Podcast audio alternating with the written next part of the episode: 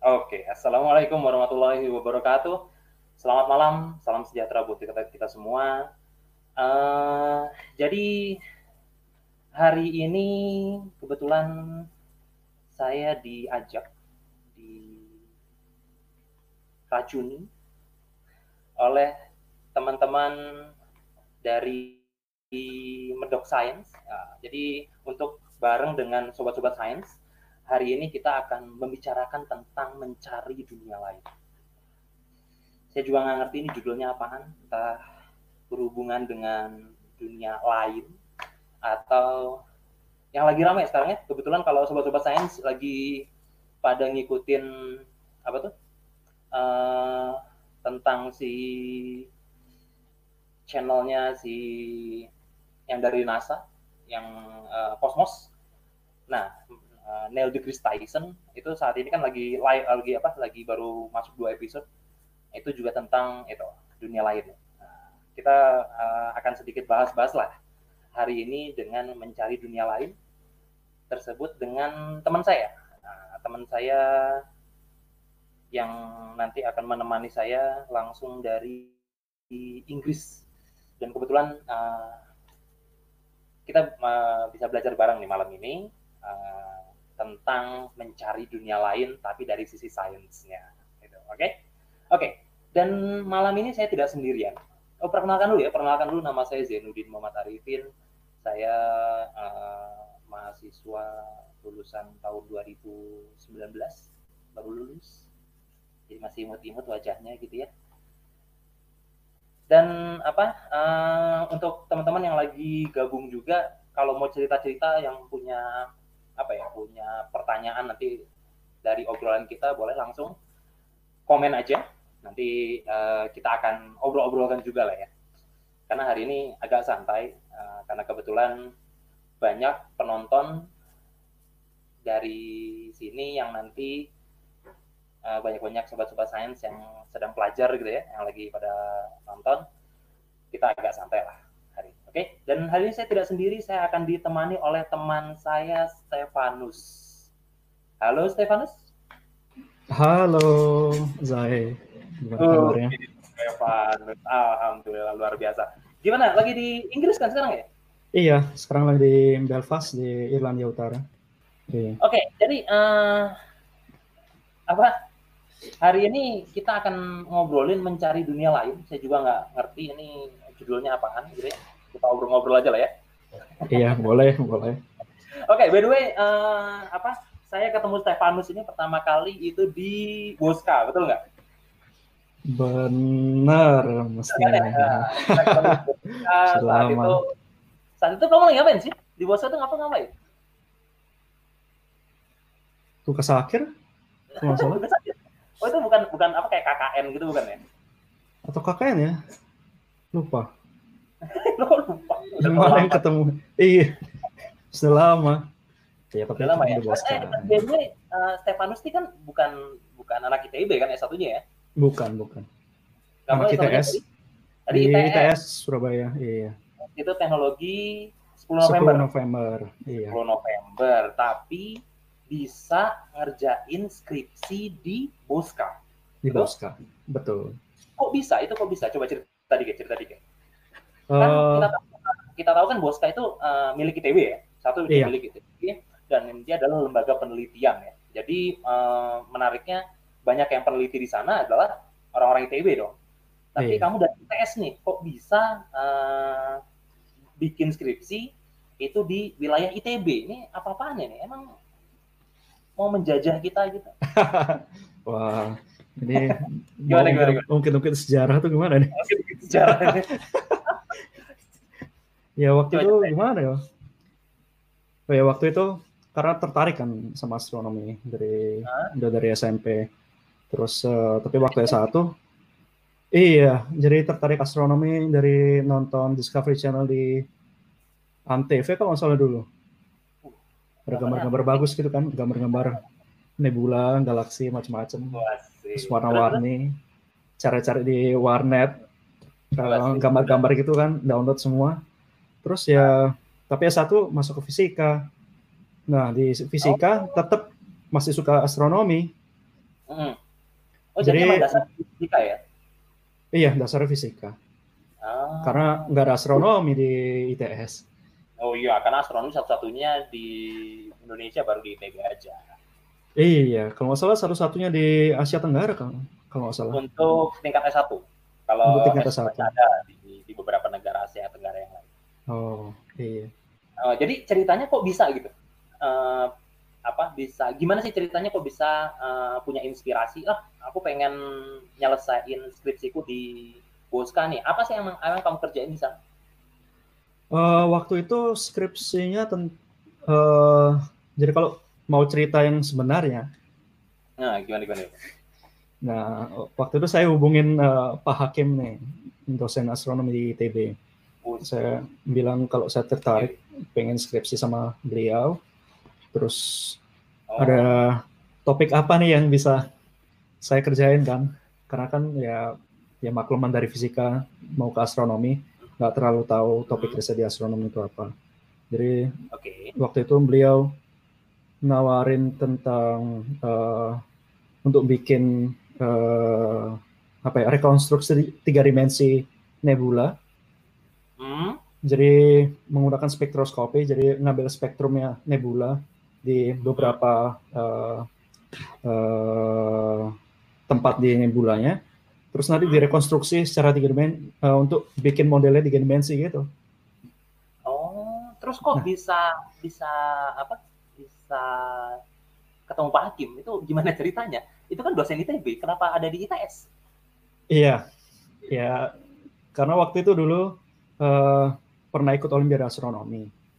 Oh, nah. situ anak olimpiade, pantas. Iya, terus ketemu Pak Hakim nih diajarin sama Pak Hakim waktu di Bandung. Ya, jadi by the way, sobat-sobat sains ini anak olim, jadi ya gitulah ya, agak-agak. Agak-agak.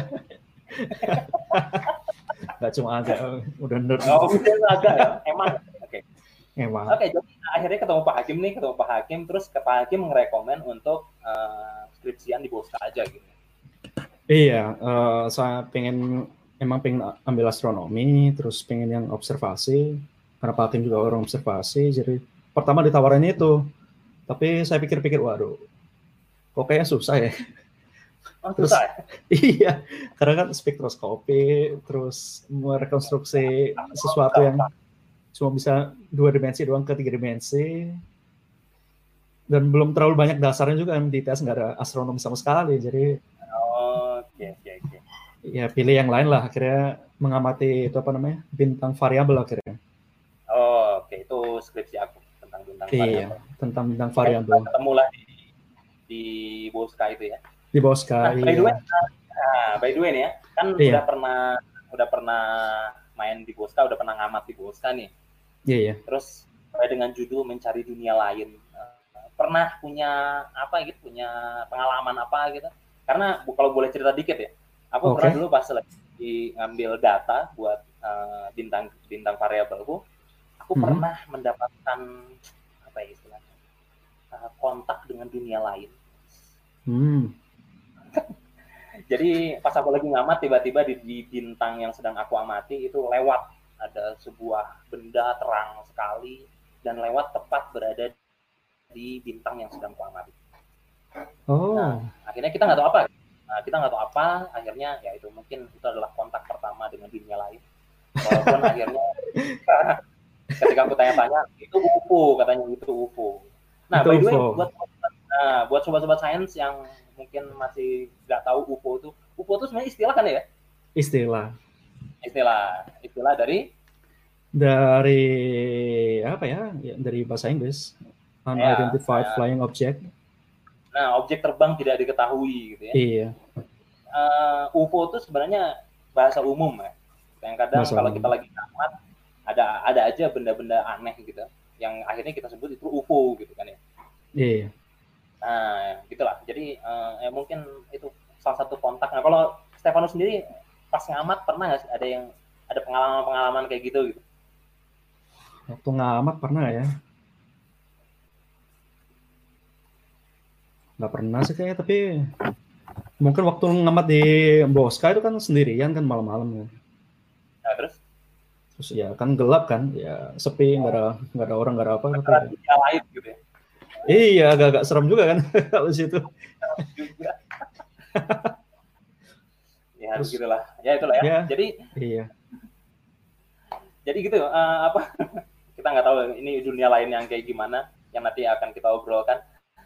By the way yang pasti uh, sebagai info aja teman-teman sobat sains bahwa uh, temanku Stefanus ini dulu walaupun dia di ITS tapi dia bisa juga untuk ngerjain skripsi itu di Boska jadi Boska itu bukan hanya milik ITB saja tapi adalah laboratorium yang intinya bisa apa yang penting kalau yang berminat pengen ngikut apa skripsian tugas akhir segala macam itu pun bisa dibuka kayak Stefanus ini dan akhirnya setelah masuk dunia astronomi beres skripsi terus lanjut ke mana?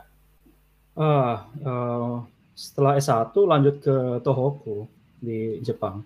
Tohoku University. Jepang. iya. Oh, itu kok bisa masuk sana? Apa yang menginspirasimu ke Jepang menginspirasi itu ya cuma karena ada kesempatan terus saya ambil gitu sih. Kesempatan apa ini beasiswa maksudnya? Kesempatan untuk mendaftar ke Tohoku. Karena waktu itu oh. ada profesor dari Tohoku datang ke ITS untuk promosi ada program uh, namanya IKPAS. IKPAS itu apa ya? International Graduate Program for Advanced Science kalau nggak salah. Hmm. Terus itu uh, itu uh, kayak gabungan antara S2 dan S3 gitu. Jadi masuk S2 langsung lanjut ke S3 lima tahun. Itu lanjut Jadi, lima tahun. Iya. Uh, waktu itu ada pendaftaran kayak gitu, nanti ditawarin uh, setelah ikut ujian kalau nilainya bagus nanti tawarin uh, beasiswa dari pemerintah Jepang. Nah, jadi waktu itu di Jepang beasiswa nih ya? Jepang beasiswa tapi bukan dari Jepang. Oh, bukan dari Jepang. Bukan dari Jepang. Dari LPDP kemarin. Beasiswa. Oh, LPDP. Oh, iya. Okay. Emang pinter banget nih orang berarti ya. Oh, uh, sobat-sobat saya. Enggak juga sih. sobat-sobat sains ya. Uh, jadi yang bisa menginspirasi lah. Jadi bahwa kita bisa jadi bisa bisa keluar negeri segala macam hanya dengan otak yang sangat brilian dan semangat yang luar biasa sama kayak Stefanus akhirnya oh jadi sekarang lang, udah udah S3 nih udah lulus belum Udah, udah lulus tahun oh. berapa ya? 2018 lulus. Baru berarti ya? Baru, baru. Baru. Terus sekarang ngapain? Sekarang ngapain kamu? Terus kok ada di Inggris? Kamu ngapain? Di dilempar oleh orang Jepang, jangan ke sini lagi, udah kamu ke Inggris aja gitu atau gimana? Nah, itu sama lagi karena ada kesempatan lagi ya. Jadi oh. kemarin cari-cari kerjaan gitu, oh mana yang kira-kira yang cocok ya, yang misal ada apa tempat yang punya fasilitas oke okay, terus ada yang uh, calon supervisor yang paling nggak topengnya sama yang kita tertarik salah satu yang di di uh, Irlandia Utara ini nama oh. kampusnya di Queen's University Belfast oh. jadi karena ada lowongan kerjaan itu terus saya lamar deh padahal sebelumnya nggak oh. tahu kalau kalau ada kerjaan di sini nggak tahu oh. kalau ada uh, supervisor saya di tempat ini. Jadi memang kita harus punya banyak link lah ya. Punya banyak link, terus ya harus berani untuk cobain sesuatu yang baru. Kalau ada kesempatan harus berani ngambil gitu. Oh. Kalau enggak mungkin ya bisa datang dua kali tapi kan jarang gitu. Nah itu dia. Jadi memang harus bisa lihat kesempatan, nah, pas ada kesempatan ambil sikap, gitu ya. Iya. Nah itu buat sobat-sobat sains. Jadi uh, sebenarnya nggak perlu modal yang penting modal belajar tekun hmm. dan akhirnya kita punya link sendiri itu ya iya, iya. Nah, oke jadi uh, terus di Inggris ngapain kerjaan apaan oh kerjanya jadi postdoctoral uh, research uh, fellow jadi ah. apa ya semacam researcher tapi masih junior jadi oh. kerjanya biasanya kon di kontrak itu dua tahun tiga tahun. Setelah itu cari lagi oh. kerjaan yang baru gitu. Sebelum dapat permanen nanti kalau dapat kerjaannya bidang apa sih? Kerjanya tetap tetap bidang eksoplanet. Jadi oh, eksoplanet. Iya. Oh, oh iya belum ngomong ya. iya. kayaknya judulnya itu iya. Masalah eksoplanet nih kayaknya ya. Oh, mencari dunia lain. Mencari dunia lain tuh di luar sana gitu ya. Iya bukan Jadi, di ngapain aja, ngapain aja kerjanya? Kerjanya ngapain aja di sana? Uh, karena saya ini sebenarnya kan observer ya kan, pengamat. Jadi kerjanya itu kebanyakan ngolah data dari yang diambil dari teleskop atau observatorium, terus dianalisa, terus setelah analisa kita cari apa yang menarik.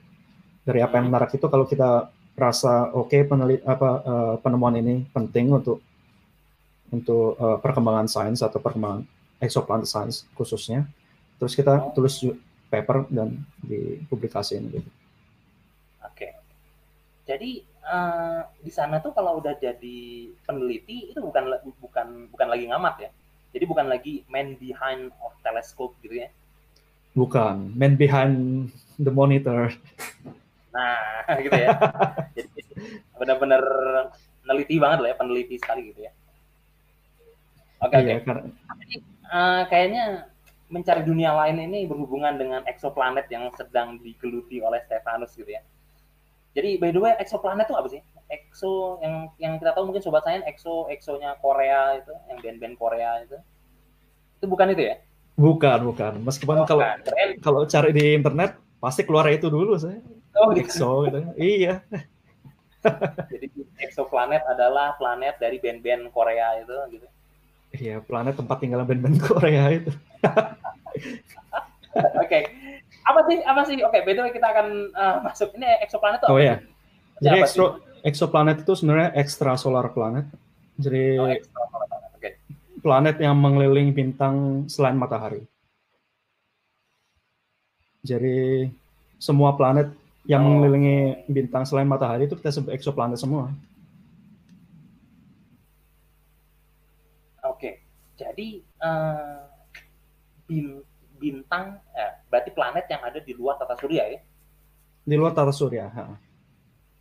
Nah, terus uh, gimana itu? Itu coba ceritain ceritain dulu nih. Ini nyari planet di bintang lain, bintang paling deket tuh jarak 40 triliun kilometer gitu loh. Emang kelihatan gitu. Nah, itu gimana ya? Banyak semacam uh, cara, banyak cara yang kita bisa pakai sih sebenarnya. Salah satu itu misal yang paling gampang di logika kalau ada bintang terus ada planet yang bergerak di depan bintangnya. Kalau kita monitor terus cahaya ya kadang-kadang kan hmm. kalau ada planet yang bergerak di depan bintangnya berarti cahaya uh, kadang-kadang redup dikit kan. Oke oke oke. Sebentar sebentar, nah ada slide-nya nih sebenarnya uh, di bintang tuh dilihat dari dari bumi itu kan kecil ya kecil ya Coba coba coba. Oh iya. Kita, ah, oke okay, oke okay, oke okay, oke. Uh, eh, kalau ini namanya radial velocity. Jadi kita ukur apa ya kecepatan bintangnya ter relatif terhadap kita gitu. Jadi misal hmm. kalau saya boleh jelasin sebentar. Eh. Nah ini ada animasi nih. Ini bintang yang tengah, terus ini ada planet. Nah semua ini mengorbit ke titik pusat uh, keseimbangan masanya. Jadi kayak jungkitan itu yang titik keseimbangan gitu. Nah kalau kalau mereka itu mengorbit kayak gini, kalau kita uh, ukur spektrum bintangnya, kita bisa lihat ini spektrumnya. Kadang-kadang panjang gelombangnya panjang kan. Kadang-kadang waktu dia menjauh, panjang gelombangnya panjang, waktu bintangnya mendekat ke arah kita, panjang gelombangnya jadi pendek. Nah, dari situ kita bisa ukur kecepatan bintang itu relatif terhadap kita. Nah, kalau kita plot, kalau kita uh, bikin grafiknya, jadi kayak gini nih contohnya. Ini grafiknya di sumbu horizontal ini ini orbital phase ya atau uh, fase orbitnya planetnya. Sumbu uh, vertikalnya itu kecepatan bintangnya. Jadi dia makin lama uh, makin menjauh dari kita, lalu makin mendekat ke kita, terus makin menjauh dari kita. Nah, dari sini itu kita bisa tahu kira-kira masanya uh, planet itu berapa sih? atau masa uh, pendampingnya. Bisa jadi pendampingnya itu bintang atau bisa jadi pendampingnya itu planet tergantung dari dari kurva ini kita bisa uh, analisa. Nah, itu yang metode yang pertama. Kalau metode yang kedua yang lebih apa ya? Uh, menurut saya lebih gampang dinalar itu namanya metode transit. Jadi transit itu di mana planetnya itu bergerak di depan bintangnya ter relatif terhadap kita. Nah, kalau kita putar videonya, hmm. ini contohnya nih, ada planet kan. Planet ini bergerak mengitari bintangnya. Terus ini nih, ini tuh cahaya bintangnya. Kalau planet depan bintangnya, cahaya tiba-tiba turun karena planet kan menutupi uh, sebagian area bintangnya kan. Nah dari situ kita bisa tahu ukurannya berapa besar. Kalau dia besar, turunnya banyak. Kalau dia kecil, turun dikit. Tapi yang paling menarik mungkin yang ini nih. Apa tuh? Apa tuh? Yang uh, direct imaging. Jadi apa ya? Uh, di kasarnya di foto langsung. Uh. Jadi kalau kalau ini bintangnya nih, kalau kita tutupin, kita bisa lihat nih, ternyata ada planet sebelahnya. Tapi kita harus tutupin bintangnya nih, karena dia terlalu terang kan. Hmm. Udah sama kayak mau lihat uh, kunang-kunang di pinggirnya lampu sennya mobil gitu, kan nggak bisa lampu sen mobil kan mesti tutupin dulu kan, baru bisa ngeliatnya. Nah ini contoh aslinya ini kayak gini. Ini kita foto beberapa saat, kelihatan kan ada empat, empat planet yang mengitari bintang yang di tengah ini. Terus mungkin yang ini Beta Pictoris B, ini planet bintang di tengah sini, planet bergerak nih. Itu pakai teleskop ya? Pakai teleskop uh, apa? Visual ya? Uh, kebanyakan ini di near infrared di uh, oh. iya inframerah inframerah ya iya di, inframerah teman-teman sobat sains uh, harus googling-googling dulu ya ada masalah panjang gelombang dari radio sampai X-ray gamma ray itu oh iya nah ini obrolan kita masuk ke sana nih ya jadi ini bukan visual ya bukan visual ya bukan visual uh, untuk visual, visual kita belum bisa jadi ini ng ngamatnya dari mana? Ini kan dari uh, kalau untuk yang ini SR uh, 8799 51 RI B sama Beta Pictory B ini dari ground base semua dari uh, Hawaii atau dari Chile. Kalau yang Fomalhaut itu hasil dari Hubble Space Telescope nih. Ada planet di sini. Dia bergerak. Terang banget. Terang banget terus ini ada debris disk-nya.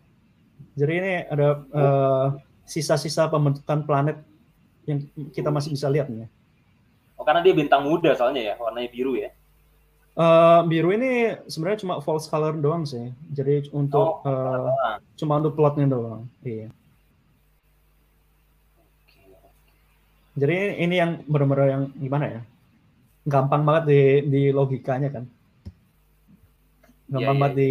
di uh, dimengerti maksudnya. Kelihatan, nah dimengerti. Kelihatan. kan yang tadi spektrum spektrum itu, itu iya. lain lah itu ya. Tapi ada nggak penjelasan tentang spektrum? Kali aja punya penjelasan sedikit tentang spektrum buat teman-teman uh, sobat-sobat sains uh, biar agak sedikit tambahan apa ilmu oh, lah iya. tentang spektrum itu apa?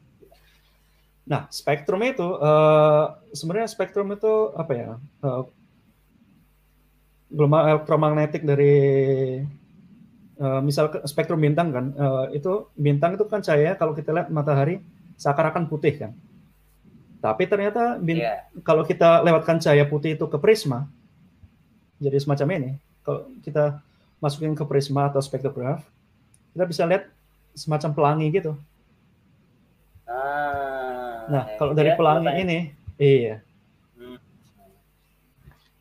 jadi pelangi ini ini cuma yang kita bisa lihat uh, kasat mata doang. Sebenarnya hmm. kalau masuk ke spektrograf, kalau spektrograf khusus, kita bisa lihat yang ultraviolet juga atau yang inframerah juga. Jadi uh, menariknya kenapa di spektrum bintang ini kalau kita bisa lihat ada kayak garis-garis hitam ini kan. Garis-garis hitam ini gitu? kan harusnya kita tahu cuma Magiku Hibiniu itu aja kan ya? Iya, mestinya kan kayak gitu. Tapi kenapa nah, kok iya. ada ada semacam uh, kayak cahaya yang hilang gitu? Karena cahaya yang di hmm. panjang gelombang itu, di warna itu, diserap sama atom atau molekul tertentu. Jadi setiap atom, setiap molekul itu mereka punya semacam sidik jari sendiri-sendiri. Jadi mereka bisa nah, me iya, iya.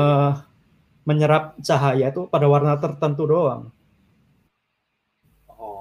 Jadi contohnya kayak gini nih, misal kalau uh, ada besi di situ, dia cuma ada menyerap warna hijau sama kuning gini doang contohnya. Atau misal oh. kalau air dia nyerap ke warna merah doang gitu. Jadi penelitiannya uh, penelitian saya khususnya ke hmm. Uh, tentang spektrumnya eksoplanet semacam ini. Jadi dari sini kita bisa tahu nih komposisi atmosfernya eksoplanet itu apa sih sebenarnya? Karena itu di spektrum itu ada kayak isi jarinya atom atau molekul gitu. Jadi itu juga kita bisa tahu ya bahwa di bintang itu dia uh, isinya apa aja gitu ya. Iya. Oh, Oke. Okay. Nah, uh, apa? Kalau kita tahu nih, uh, udah ada sidik jarinya bintang-bintang si spektrum-spektrum tadi, terus hubungannya dengan apa? Dengan si eksoplanet tadi gimana? Oh, uh, karena apa ya? Di bidang ilmu eksoplanet ini, pertanyaan yang paling penting yang ingin kita jawab itu, apakah kita sendiri di, di alam semesta ini? Apakah manusia ini cuma uh, apakah bukan manusia doang ya? Kehidupan cuma uh, hanya ada di satu-satunya di bumi. Padahal kan kita tahu kan bintang kan banyak. Misal di galaksi kita pun mungkin ada sekitar 10 pangkat 11 bintang kan. Uh, yang 10 pangkat 11 itu berapa ya? 100 miliar bintang. Miliar bintang. Dan di setiap bintang itu kemungkinan ada satu planet rata-rata. Uh jadi kan jadi, hampir planet itu jadi kita mencari planet yang di bintang yang sebanyak itu gitu ya? Iya. Jadi oh. goalnya kita mencari semua uh, planet-planet di semua bintang yang ada di galaksi kita. Oh, itu, itu salah satu. Kenapa? Itu baru galaksi kita ya? Baru galaksi kita. Nah, sering ada yang nanya kalau di galaksi lain bisa nggak sih? Kalau di galaksi lain, uh, permasalahan utamanya mereka terlalu redup untuk bisa diamati atau uh, terlalu jauh sehingga kita nggak bisa bedain nih satu bintang sama bintang yang lain itu nggak bisa dibedain kalau pakai teleskop yang kita punya sekarang. Jadi mungkin masih jadi karena masa masalah jarak ya. Karena kalau nah karena masalah jarak itu ya. Karena kalau iya. masih di galaksi Bima Sakti kita kan paling berapa sih? Eh, tiga puluh ribu ya, tiga puluh ribu tahun cahaya. Tapi kalau udah ngomongin galaksi lain kan kayak Andromeda paling deket udah dua setengah juta tahun cahaya gitu, dah. Iya sudah. Jauh sekali. Jauh Nah, uh, kalau apa dari Stefanus sendiri nih, uh, ada yang nanya nih dari oh, iya. uh, teman sobat uh, sobat science uh, Anton Timur Jailani katanya. Halo Stefanus dan saya, halo. Uh, Halo. Mas Anton mungkin siapa ini. Uh, beliau nanya uh, biasanya ngamat pakai teleskop apa sih uh, untuk eksoplanet? Uh, untuk eksoplanet, kalau waktu saya masih kuliah dulu, uh, dulu dikasih datanya langsung sih dari supervisor. Oh, jadi emang belum pernah ngamat gitu sendiri gitu. Jadi main behind teleskop gitu. Oh pernah, pernah ngamat uh, pakai teleskop oh, Uh, Subaru teleskop. Jadi Subaru. teleskop Subaru, bukan mobilnya ya tapi ya. Oh, bukan mobilnya ya. cerita di cerita kita tadi kan. Subaru Subaru tuh oh ini kayaknya agak seru nih. Subaru tuh segede apa sih teleskopnya? Subaru itu diameter teleskopnya itu 8,2 meter. Jadi 8,2 meter. Oh. Iya, itu diameter cerminnya utamanya. Diameter cermin. Ini by the way uh, sebagai info aja untuk uh, sahabat-sahabat sains bahwa Indonesia yang punya Bosca itu diameternya paling besar hanya 72 cm, oke? Okay? Dan Stefanus pakai yang 8, 8,2 meter. 2 meter. Wow, itu iya. besar sekali ya. Itu iya. bisa lihat sampai sejauh apa sih? Uh, sejauh apa sih kurang familiar ya sebenarnya Tapi familiar, betul, betul. Tapi itu sering banyak yang nanya tuh teleskop dibuat segede-gede itu emang bisa bisa nyampe sejauh apa kan gitu ya? Iya, tergantung dari bintangnya dok juga sebenarnya kan. Kalau uh, misal iya. analogi misal lilin nih, kalau uh. lilin dekat banget sama kita kan terang banget kan. Betul. Tapi kalau lampu sein mobil kalau jauh banget kan pasti redup. Nah, jadi, jadi bukan tergantung jarak ya? Bukan tergantung jarak doang maksudnya. Nah, tergantung uh, apa ya? Kecerlangan kuat. absolut bin, nah, uh, benda itu seperti apa? Kuat cahaya dari bintangnya itu seperti apa ya? Iya. Oke, okay, uh, jadi uh, nah, oh balik lagi yang Subaru, balik lagi yang Subaru nih. Oh ya. 8,2 meter itu ngamatin apa? Ngamatin apa? 8,2 meter tuh ngamatin satu bintang doang. Satu bintang doang? Satu bintang doang. Bin apa? Teleskop segede itu cuma buat ngamatin satu bintang. Itu iya. Gimana? Cuma, jadi kita, apa ya? Teleskop itu sebenarnya kalau kita analogikan itu seperti apa ya? Uh, uh, corong cahaya gitu. Jadi untuk ngumpulin semua cahaya ke satu bidang yang kecil atau bisa direkam pakai kamera kan jadi dari hmm. 8,2 meter cermin itu nanti dikumpulin ke satu detektor doang. Tapi karena bintang yang mau uh, saya amatin ini terlalu redup, jadi hmm. kita perlu cermin yang sangat besar itu untuk mengumpulkan semua cahayanya. Karena eksoplanet ini sinyalnya itu kecil banget, jadi hmm. rata-rata sinyal dari atmosfer eksoplanet itu kira-kira cuma 0,01 persen dari cahaya bintangnya. 0,01 persen lagi. 0,01 persen. itu ini gimana bayanginnya ya? Ini yang yang yang kadang yang kadang uh, teman-teman uh, sobat sains agak agak gimana ya? Agak susah membayangkan ya. Jadi yeah. ada sebuah bintang yang luar biasa terangnya itu cuma kehilangan cahaya sangat kecil sekali gitu ya. Berarti sangat kecil sekali. Banget sih. Si kameranya tuh hebat banget ya. Uh, ada teknik tertentu sih untuk uh, untuk cara mengamati apa ya uh, menganalisa komposisi atmosfer yang eksoplanet itu meskipun cuma satu dari berapa berarti 0, 0, 0, 0,1 dari sepuluh ribu bagian dari uh, cahaya bintang ya tapi Hmm. Misal kalau kita bisa pindah ke slide nih. Hmm. Uh, tapi uh, karena planet itu bergerak, maka yang hmm. tadi kalau ingat di spektrum itu kan ada kayak garis-garis hitam itu kan. Garis-garis ah. hitam itu kan uh, kayak semacam sidik jari dari zat kimia yang di atmosfer planet. Oh, ada yang di planet, ada yang di bintang juga. Oh, okay. Tapi bedanya apa dong? Nah iya, kan kayak bumi nih H2O-nya eh, di, di bintang H2O nggak ada ya. Fe-nya deh, Fe di bumi ada lah Fe ya. Nah itu oh, gimana, gimana tuh? Hmm. Nah misal yang paling bisa membedakan itu karena planet itu bergerak mengelilingi bintangnya. Karena bintang uh -huh. itu relatif apa ya? Relatif diam, nggak bergerak terhadap kita tapi planet ya. itu bergerak, uh-huh. maka garis-garis hitam itu nanti bisa bergeser sesuai dengan pergerakan planet itu.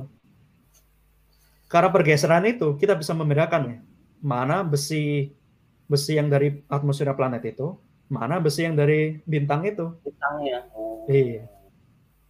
Apa sih? Doppler effect ya, Doppler effect. Doppler, iya efek Doppler. Do efek Doppler. Nah, nanti apa sahabat sains coba di googling googling lagi ingat-ingat lagi efek Doppler itu apa nah itu tadi penjelasan singkatnya kayak gitu sebenarnya hmm. gitu ya jadi uh, udah udah ngamat di di Subaru terus nyari exoplanet exoplanetnya tuh itu uh, planet yang ada di bintang sana. Itu planetnya ada yang kayak bumi gitu nggak sih? Uh, sebenarnya planet kayak bumi itu apa ya? Agak susah dikit sih. Oh ini slide-nya keluar. Oh, baru Jadi, keluar. kan operatornya lagi ke belakang tadi katanya lanjut lanjut jadi oh ini nih nah jadi gimana, gimana? planet seperti bumi itu macam-macam uh, harus kita uh, perjelas dulu definisi planet seperti bumi itu apa apakah cuma ukurannya doang Masuk hmm? ukuran uh, volume uh, radiusnya atau masanya atau kepadatannya atau kondisi atmosfernya sama. Banyak banget berarti ya. Jadi ada, ada kriteria macam-macam nah, uh, untuk ya. planet yang mirip bumi. Tapi yang paling menarik itu kalau planet yang mirip bumi yang bisa dihuni. Oh. Jadi nggak nggak perlu nggak perlu ukurannya sama persis. Tapi kalau memenuhi kriteria bisa dihuni, itu bakal sangat menarik sekali untuk penelitian karena kita sekali lagi tujuan akhirnya untuk mencari kehidupan di uh, tempat lain. Oh, mencari dunia di tempat lain sesuai iya. dengan temanya. Contohnya okay, ada nih. Yang... Gimana gimana gimana? Kalau di contohnya, ini kan uh, di slide-nya kita bisa lihat kalau yang di sini kan planet bumi. Mm -hmm.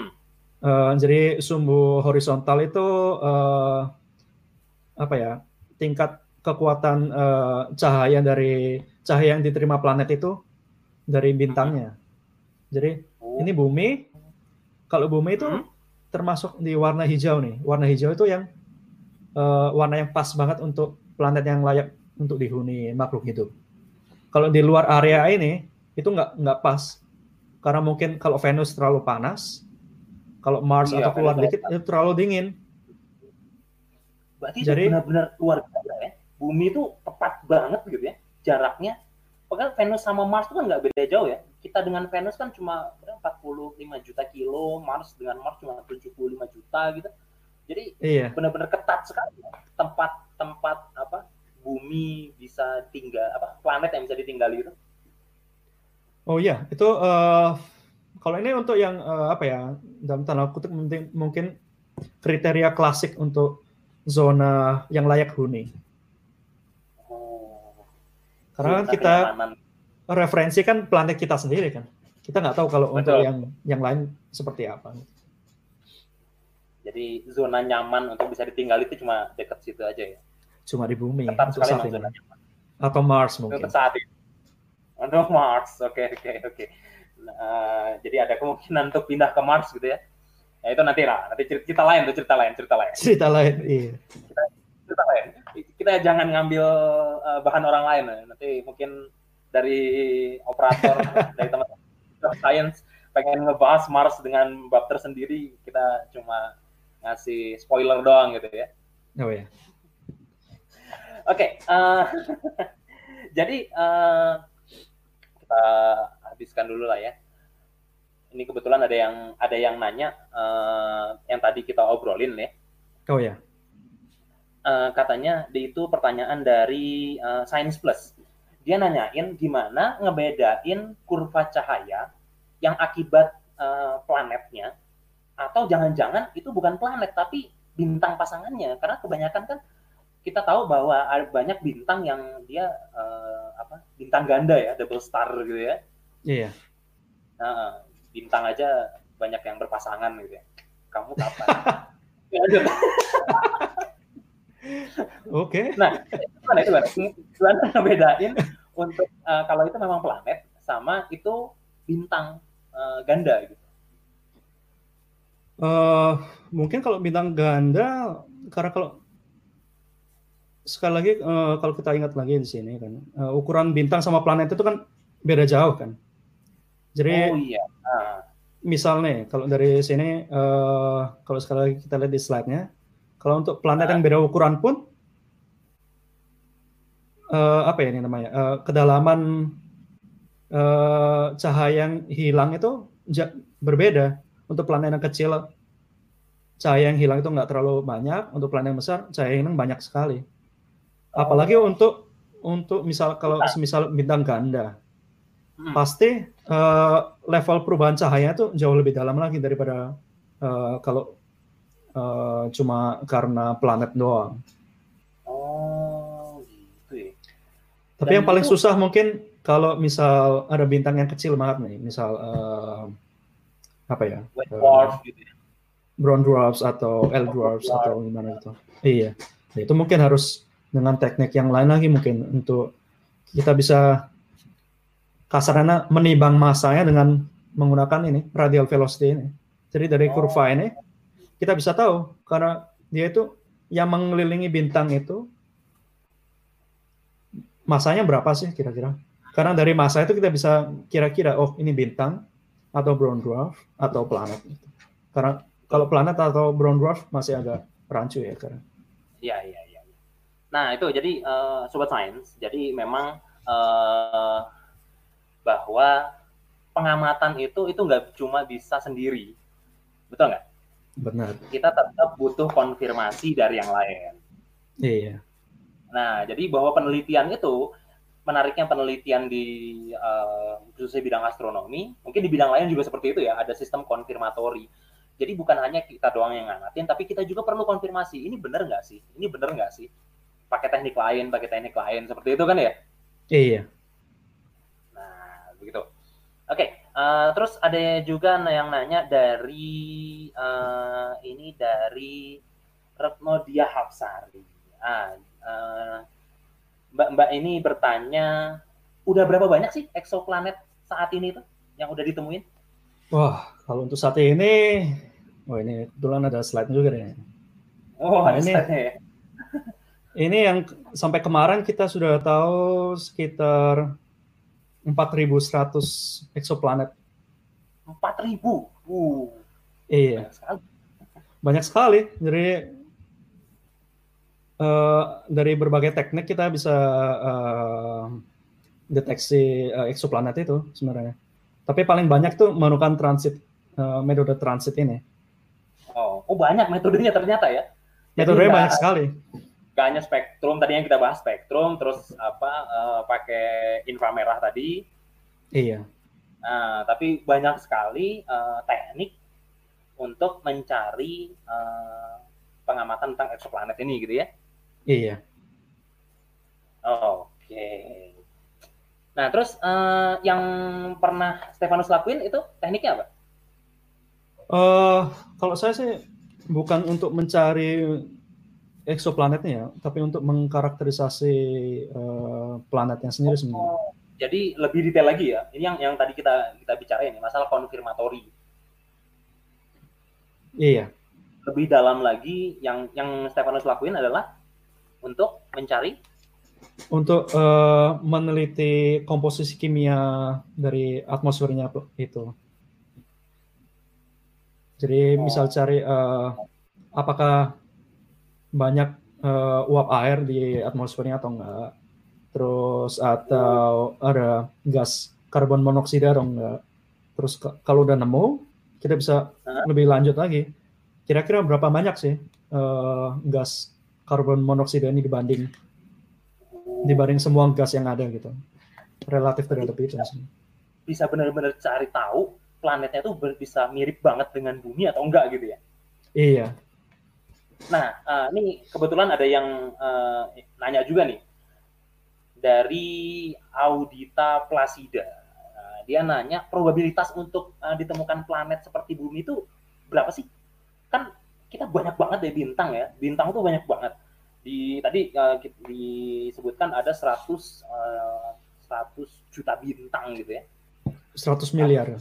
Ya, bintang ya, 100 miliar bintang loh probabilitas untuk yang seperti bumi itu berapa sih? Gitu. Terus dia bahkan lebih nanya lebih lebih serius lagi. Perkiraan itu yeah. ada yang dengan satu enggak? Oh, ada papernya enggak? Wah, oh, ngeri sekali. Ya, kita obrolin dulu lah. Probabilitasnya emang mungkin guys sampai sekarang udah berapa banyak emang uh, yang kita mendapatkan planet yang mirip bumi? Uh, kalau probabilitasnya sih kalau nggak salah setiap di setiap satu pla, di setiap bintang paling nggak ada satu planet yang uh, paling nggak ada satu planet sih. Tapi kalau untuk planet mirip bumi atau enggak uh, kurang tahu juga saya. Harusnya ada ada paper sih untuk itu.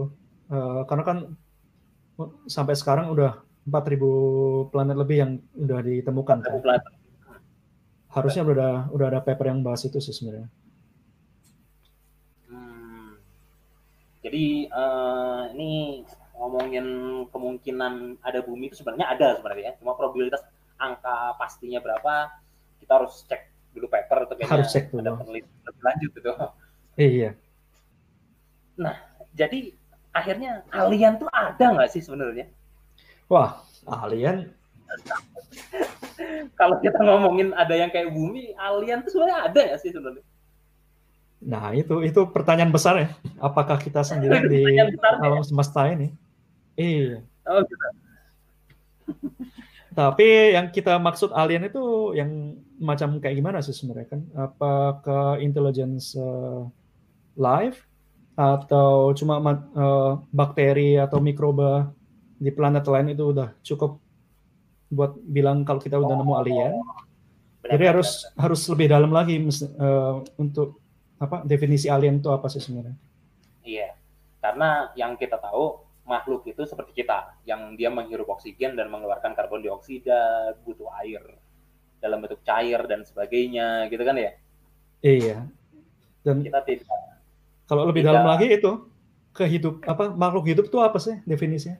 Itu lebih susah ah, gitu benar benar benar benar benar itu mungkin nanti obrolan lain ya sama teman-teman biologi mungkin yang bisa menjawab iya. Uh, masalah makhluk hidup itu seperti apa karena menarik kan kayak lagi lagi viral tuh Titan ya, Titannya Saturnus, bulannya Saturnus. Iya. Titan itu di sana ditemuin adanya uh, apa? metana ya, tapi dalam bentuk cair ya. Oh iya, metana cair. Metana uh, bentuk cair. Jadi menariknya kalau uh, apa? teman-teman biologi mengatakan harus adanya air dalam bentuk cair, akhirnya jadi makhluk hidup. Kalau metana bentuk cair gimana? Mungkin nggak ada yang minum metana gitu. Metana itu apa sih bensin ya? Uh, kurang tahu ya. Akurat, akuratnya apa? Nah, gitu lah ya. Kita mesti tanya teman-teman biologi nih. Ya, itu teman-teman biologi. Mungkin ada uh, sobat sains yang teman-teman biologi di sini yang ingin sedikit share cerita tentang yang disebut makhluk makhluk hidup itu definisinya besarnya apa sih? Di komen ya. Nanti uh, kalau memang kita lagi live masih live nanti kita akan bacain, kita akan obrol-obrolin lagi. Oke. Okay jadi uh, apa eksoplanet nih jadi gitu ya uh, kita ingin tahu uh, apa uh, apakah planetnya itu kayak gimana bentuknya kayak gimana gimana dan sebagainya dan uh, by the way uh, kemarin kan juga lagi rame ya uh, yeah. masalah uh, eksoplanet yang nama orang Indonesia apa? nama dari Indonesia apa ya oh uh... tahu nggak beritanya yang apa yeah. ada Bewara penamaan salah, planet. Ada dua planet yang dinamain oleh orang Indonesia. Namanya gitu. dari bahasa Nias kalau nggak salah ya. Uh, bahasa Nias ya, uh, luar biasa itu memang. Kalau nggak salah sih, ada dua planet pokoknya. Dua eksoplanet iya. Dua eksoplanet ya. Tapi Tuh. iya, nggak ingat nama pasti apa. Nah, By the way nih ngomongin ngomongin eksoplanet ya ngomongin eksoplanet dan Indonesia uh, kalau di Indonesia sendiri ada nggak sih penelitian eksoplanet karena kebetulan kalau kita buka webnya Boska uh, kalau uh, bagi sobat-sobat sains sekalian uh, informasi sedikit Boska itu punya web namanya boska.itb.ac.id di sana ada link di bagian penelitian di sana ada publikasi tahun 2019 untuk penelitian tentang eksoplanet juga. Dengan uh, Indonesia yang uh, Stefanus tahu lah ya peralatannya seperti itu bisa nggak sih untuk untuk kita dapetin exoplanet gitu? Dengan peralatan di Indonesia yang tadi saya bilang diameter paling besar 72 cm gitu? Atau dengan teknik lain mungkin Oh sebenarnya bisa, bisa banget sih. Uh, kebetulan kemarin cari-cari juga ada paper dari teman-teman di Boska. Hmm? boleh saya tunjukin di sini nih. Ini ada uh, satu teleskop nih yang namanya Bosca Robotic Telescope nih. Jadi oh, oke. Okay. Dari uh, Kak Denny Mande. Uh, Kak Denny Mande. Ya, uh, nama teleskopnya Stevia. Stevia tuh kayak nama gula. Lanjut, lanjut. gula. Jadi endorse tuh. Jadi teleskopnya nggak terlalu besar sebenarnya kan, cuma uh, diameternya 20 cm ya. 8 cm kira-kira, iya. 28 cm. Uh. Detektornya juga mereka menggunakan yang ada yang sudah ada di Boska. Okay. Tapi mereka bisa mengkonfirm atau apa ya? uh, mereplikasi hasil yang sama seperti teleskop yang lain nih. Misalnya untuk exoplanet yang namanya WAPS 52b. Nah, ini dengan menggunakan metode transit nih. Oh, jadi ini kita bisa visual. lihat nih. Oh, uh, kalau salah ini filter air, ya masih di visual sih. Oh, metode visual ya? Iya. Oh. Oke oke oke oke. Jadi sobat-sobat sains sendiri sebenarnya bisa kita dengan teleskop yang ya cukup sedikit lebih besar dan kita bisa nemuin gitu ya, eh, mengkonfirmasi untuk exoplanet yang jenis-jenis seperti ini gitu ya. Iya, bisa banget mestinya. Terus penamaannya, penamaannya cukup menarik ya, WASP gitu. Terus sering kita dengar Kepler itu, itu penamaan dari mana sih itu? Itu bikin-bikin sendiri atau gimana gitu? Uh, biasanya itu dinamakan sesuai dengan nama misinya sebenarnya. Oh. Jadi kalau WAPS itu kalau nggak salah wide angle survey entah apa. tapi tapi itu dari misinya. Oke, itu misinya ya. Kalau Kepler itu dari nama teleskopnya. Oh, nama teleskopnya. Ada teleskop Kepler gitu ya. Iya, nama teleskopnya, teleskopnya seperti ini nih. Jadi ini teleskop di uh, Space Telescope Oh, berarti teleskopnya di luar angkasa dong. Di luar angkasa. Jadi dia itu monitor khusus di area langit yang seperti ini doang. Jadi kalau kita lihat langit yang ada misalnya ada bintang Vega, Altair, dan Deneb, dia cuma di sini doang, di rasi Cygnus kalau nggak salah. Oh, cuma di situ aja? Cuma di sini doang. Karena tapi mereka bisa menemukan sekitar 3000 exoplanet dari satu misi ini doang. Jadi hampir 90 80 persen lah ya 80 persen exoplanet itu mereka yang nemuin mereka yang nemuin cuma dari daerah sekecil itu aja ya iya cuma dari daerah yang sekecil, yang sekecil ini doang Kok. tapi mesti dikonfirmasi lagi ya untuk apa angka pastinya entah nah, 3000 atau 2000 Nah, jadi itu diambil dari nama misi-misinya. Oh, nih uh, teman kita ada Andi Kurniawan. Terima kasih uh, Andi Kurniawan. Oh iya. Yeah dia ngasih tahu bahwa ada nama exoplanet yang diberi nama Indonesia Dovida dan Noivasui. Oh, ya itu bisa diguling ya. Itu cukup menarik iya. karena uh, apa? Bisa tahu kita uh, ada nama Indonesia juga gitu loh yang berada di langit di exoplanet. Gitu ya.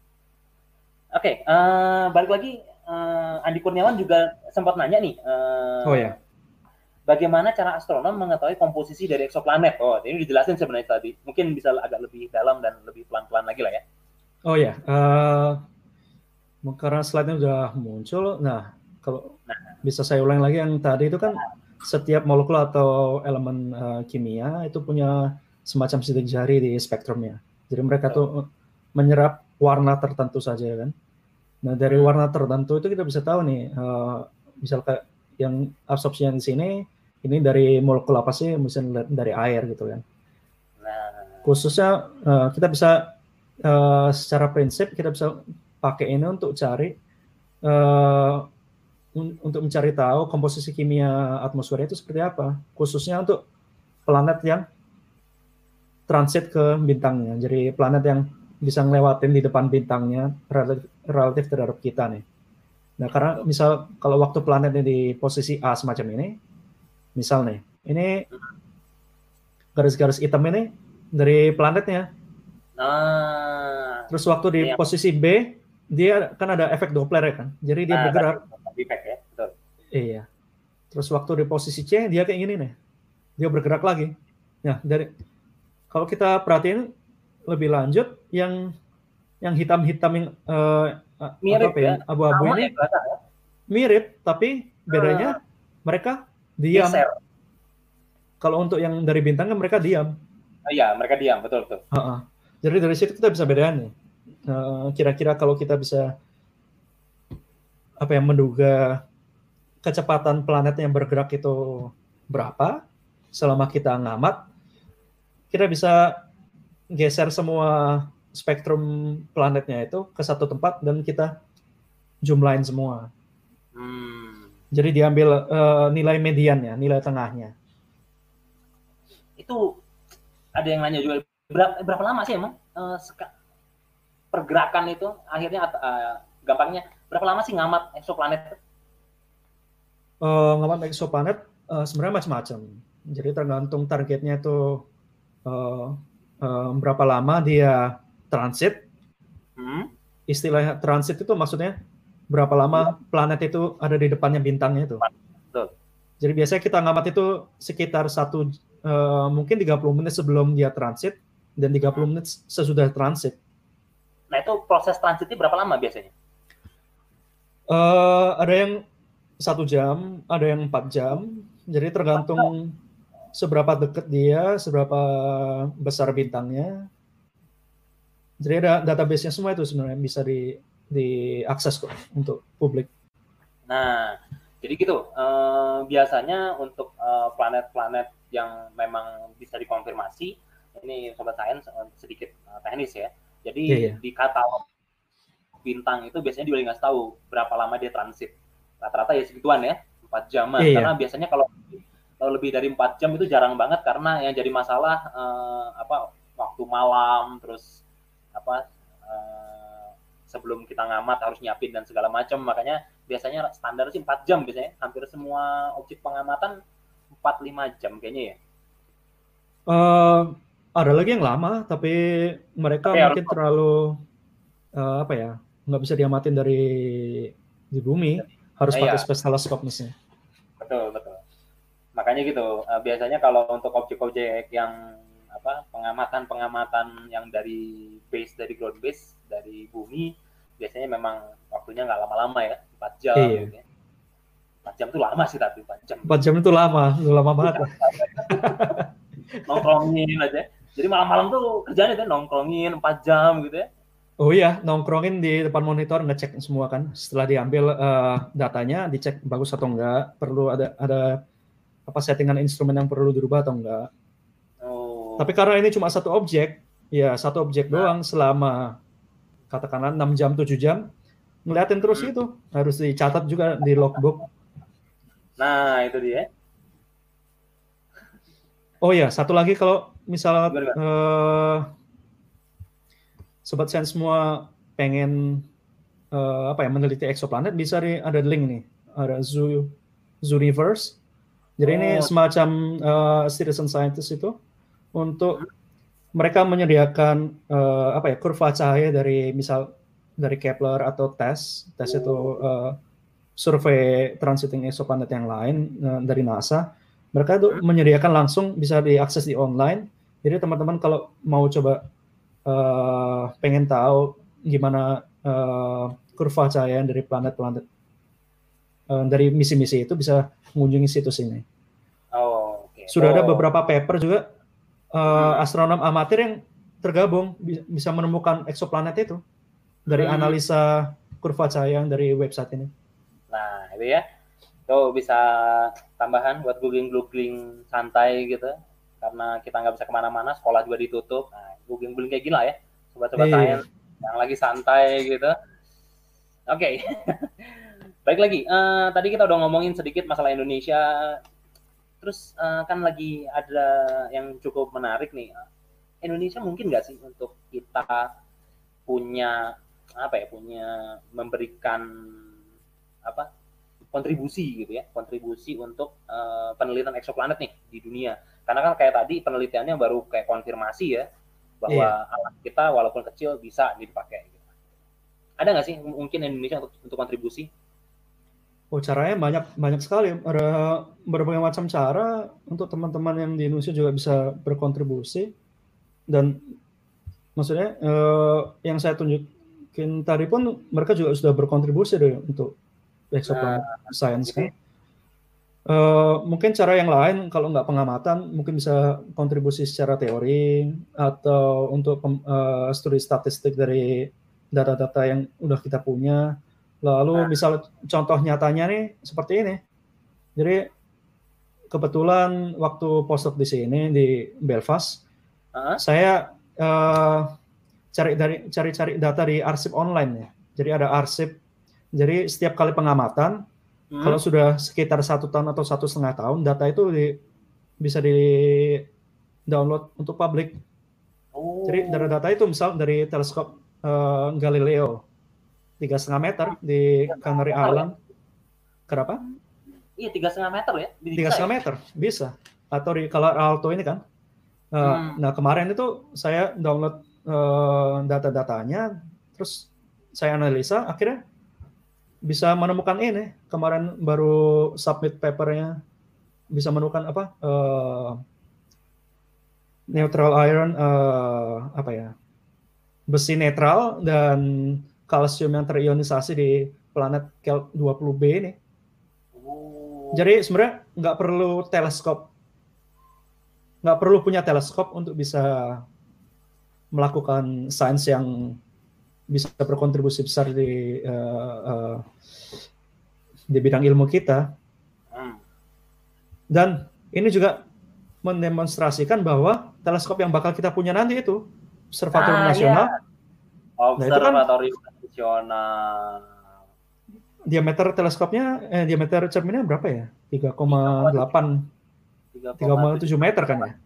Ya itu kan mirip-mirip sama yang punya yang uh, Italia atau Spanyol punya ini. Ah, itu ya. Jadi uh, by the way uh, untuk sobat sains kalian memberitahukan mungkin pada yang belum tahu bahwa Indonesia saat ini sedang uh, membangun sebuah observatorium baru karena yang baru tahu mungkin observatorium Bos aja yang ada di Lembang. Kita sedang bangun lagi observatorium baru di Nusa Tenggara Timur. Itu dengan teleskop diameter 3,7 meter ya. Dan ini sangat meter uh, Indonesia bisa sangat berkontribusi ya para peneliti-peneliti Indonesia bisa berkontribusi untuk uh, bidang ini ya. Iya. Dan bukan cuma eksoplanet doang, karena misal contohnya seperti ini, misal uh, ada planet yang uh, misal ini karena kalau ini bintangnya, bintang itu kan berputar, berotasi. Kalau ada yeah. planet yang transit, oops, yang lewat di depannya itu karena hmm. lewat oh lewat begitu kalau nah. kita analisa spektrumnya kita bisa dapat semacam ini nih. Jadi ini semacam bayangan planetnya di depan permukaan bintangnya deh oh. dari sini kita bisa menganalisa apa ya uh, bahasa Indonesia apa? Uh, spatially resolved permukaan bintangnya itu. Maksudnya kita bisa Ayo bahasa-bahasa lebih manusiawi, lebih manusiawi. Santai, santai. Ini banyak amatir, amatir. Saya pun amatir ini. Uh, kita bisa meneliti permukaan bintang itu secara detail. Oh. Bukan cuma bukan cuma sebagai satu satu titik uh, cahaya doang, ta uh. tapi kita bisa misalnya oh permukaan bintang yang daerah barat seperti apa, permukaan bintang yang daerah timur seperti apa itu. Uh, kita bisa sekali. menggunakan teknik ini sebenarnya dan tiga setengah 3,7 meter di Indonesia nanti itu lebih dari cukup untuk penelitian semacam uh. ini. Jadi itu ya, uh, akhirnya kita berharap bahwa Indonesia nantinya akan berkontribusi ya terhadap berkontribusi. Uh, perkembangan astronomi di internasional ya pastinya ya. Oke, okay, hmm. kita uh, sebelum kita akhiri karena kita udah sejam berbicara ini, teman-teman banyak yang udah nanya-nanya nih, uh, kita sedikit sapa-sapa dulu. Okay. Dari atas ada Netmada bilang imut, apa nih orang ini? ada Iputu Wirahadi Putrawan, uh, luar biasa ini uh, teman saya yang lagi di Taiwan katanya kalau nggak salah nggak tahu ngapain dia juga. skip aja orang-orang seperti itu ya. Oke, ini ada yang nanya dari uh, Lis Sulistiowati.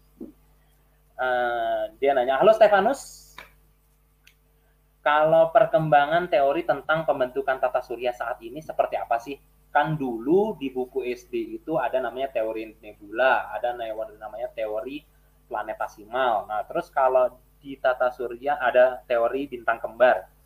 Itu apakah masih relevan mohon pencerahannya. Ini kayaknya agak keluar sedikit ya masalah pembentukan tata surya. Bisa jawab mungkin? Uh, ya sekarang mungkin masih didebatkan ya. Uh, kalau untuk masih istilah perdebatan ya, masih perdebatan ya. Iya, karena yang paling bombastis itu kalau teman-teman ingat semua kemarin kalau uh, beberapa waktu lalu kan ada Nobel Fisika untuk yang dianugerahkan kepada uh, Michel Mayer sama Didier Queloz kan. Mereka itu ya. penemu eksoplanet pertama yang mengelilingi bintang yang mirip matahari. Jadi oh. tahun 1995 itu. Nah, kenapa ini bombastis sekali? Karena menurut teori yang sebelumnya kita mengerti, planet yang semacam uh, planet gas seperti planet Jupiter itu nggak mungkin ada di dekat matahari, nggak mungkin ada di dekat ya. bintang. Karena kalau gas di dekat uh, bintang induknya ya. itu akan hangus, hilang. Uh, iya. Ya, gitu. Semacam maksudnya pengertiannya kalau uh, di planet di tata surya kita sendiri kan ada Merkurius, Venus, uh, Bumi, oh. Mars. Itu semua planet uh, uh, rocky planet kan. Tapi yeah. setelah itu kan ada gaseous planet sama ice planet. Nah, tapi Michel Mayer sama Didier Queloz ini mereka menemukan hot Jupiter. Jupiter yang mengorbit bintang itu tapi dekat banget.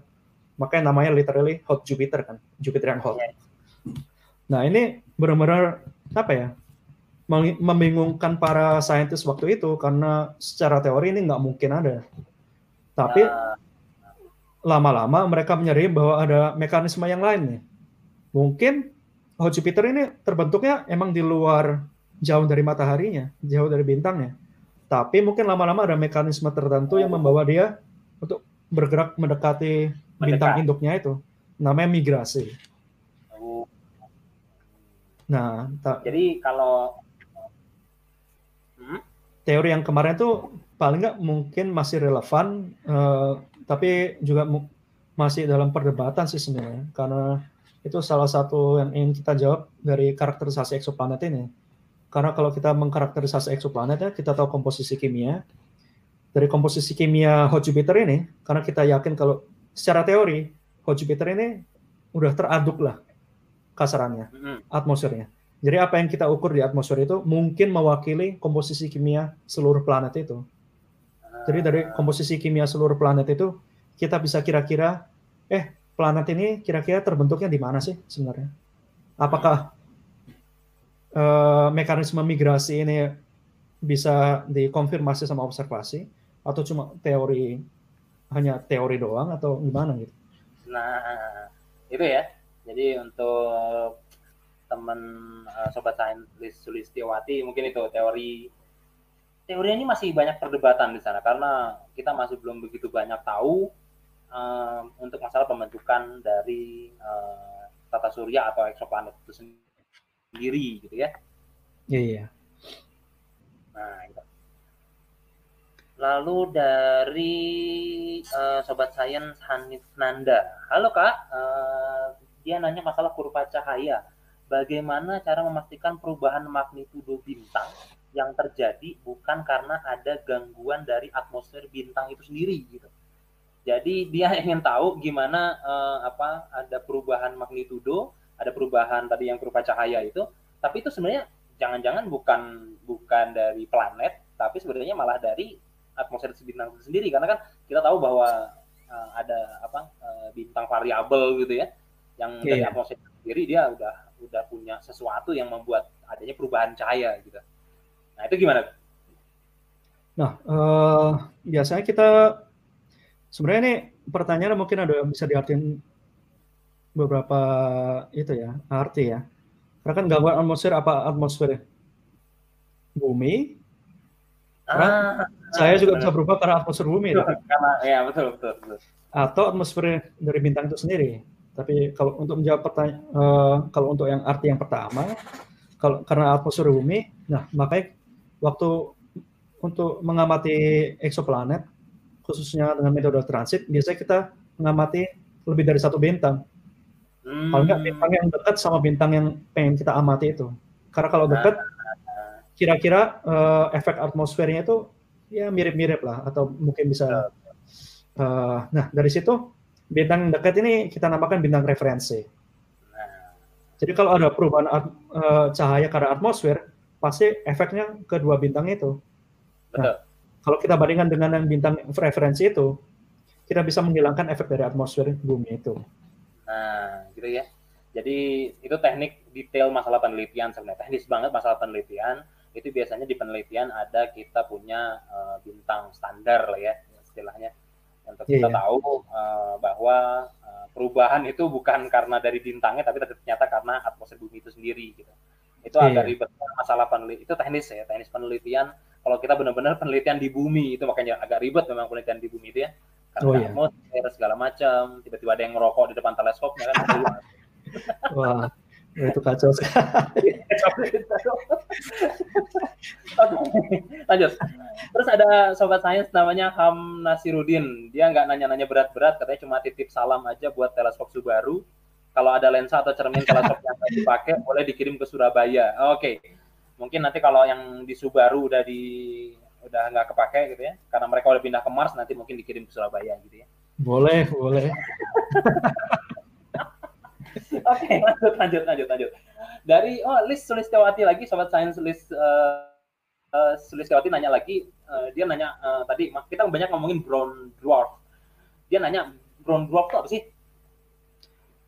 Uh, brown dwarf itu biasa kalau bahasa Indonesia namanya katai coklat Hmm. Jadi semacam apa ya bintang yang gagal kalau bahasa klasiknya.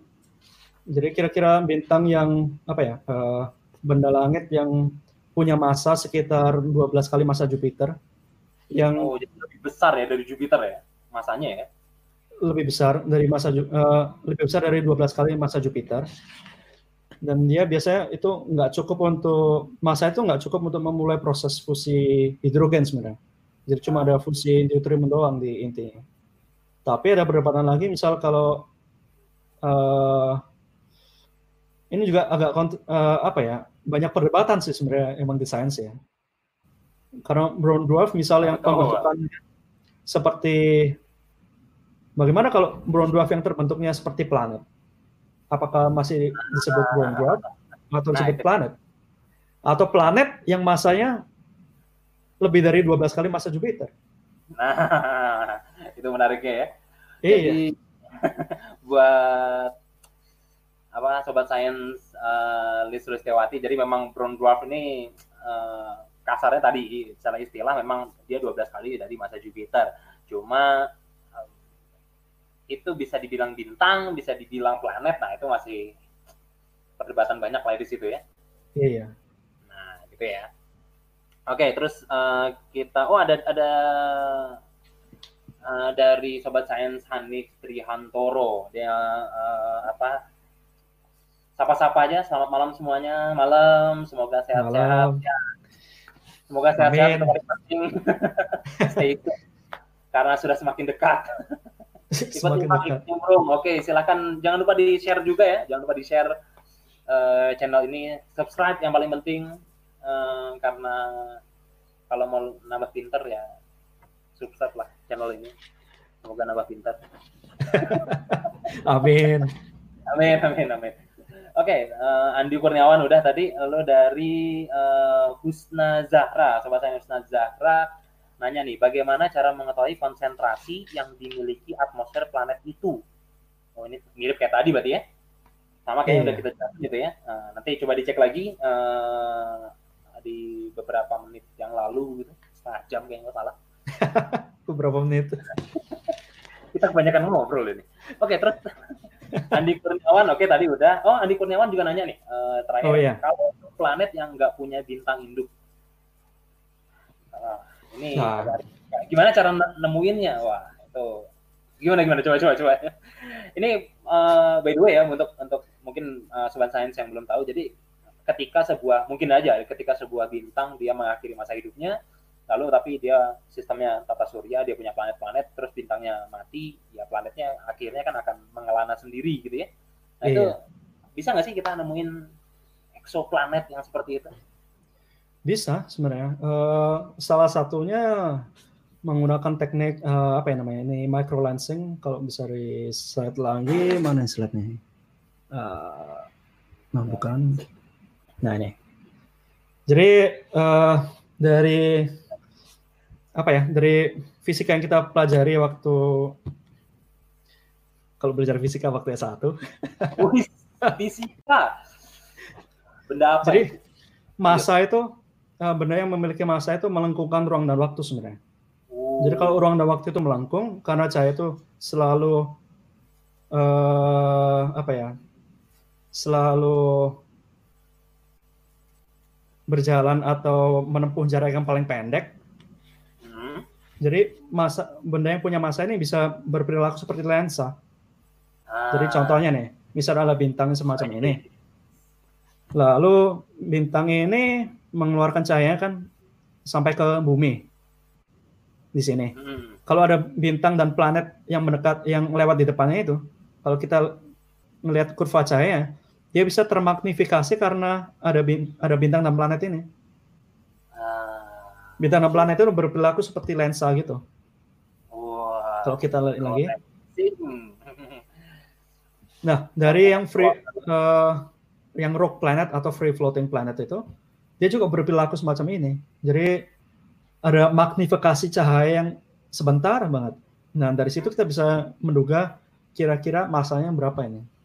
Nah, ini ada ada jam dikit ini karena planetnya itu. Itu salah satu contoh gimana kita uh, uh, mendeteksi free floating planet itu sih. Oh, ini ya. Ya itulah.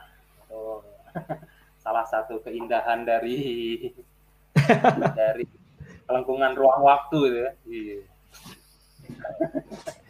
Jadi okay. eksoplanet itu sebenarnya apa ya? Uh, banyak banget sih yang harus di apa kalau mau belajar banyak banget yang kita kita bisa pelajarin ya dari biologi, nah. astrobiologi atau dari planetologi misalnya atau fisika dan kimia. Hmm, Jadi kalau teman-teman tertarik luar angkasa dan tertarik kimia bisa belajar astrochemistry atau apa gitu. Misal astronomi nah, dan biologi, ya. astrobiologi. Nah, betul betul.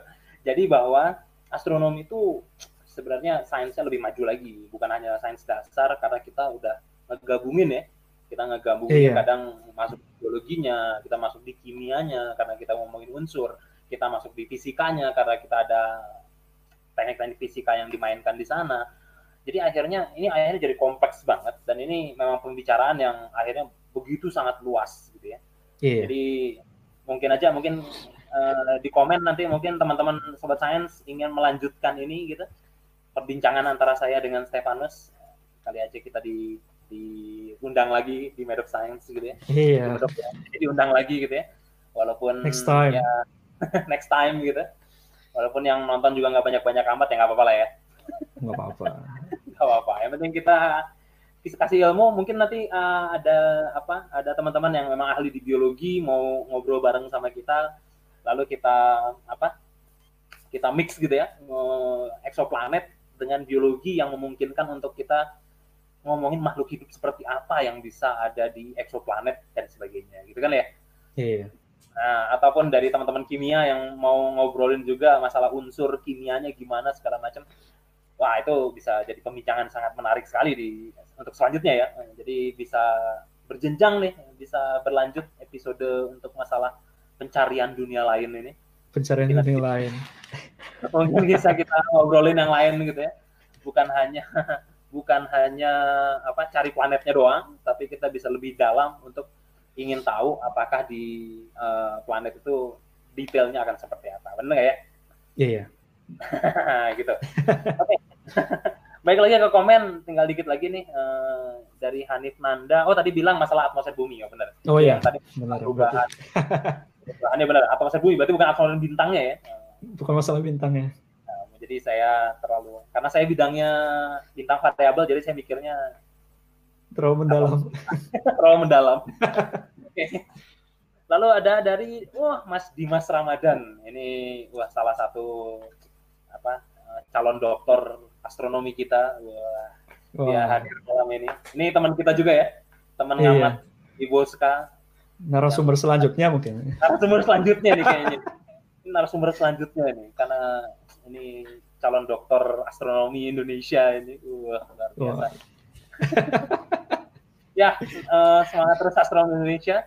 Lalu dari sobat sains Mi Mike Velma, keren pembahasan exoplanetnya. Oke, okay.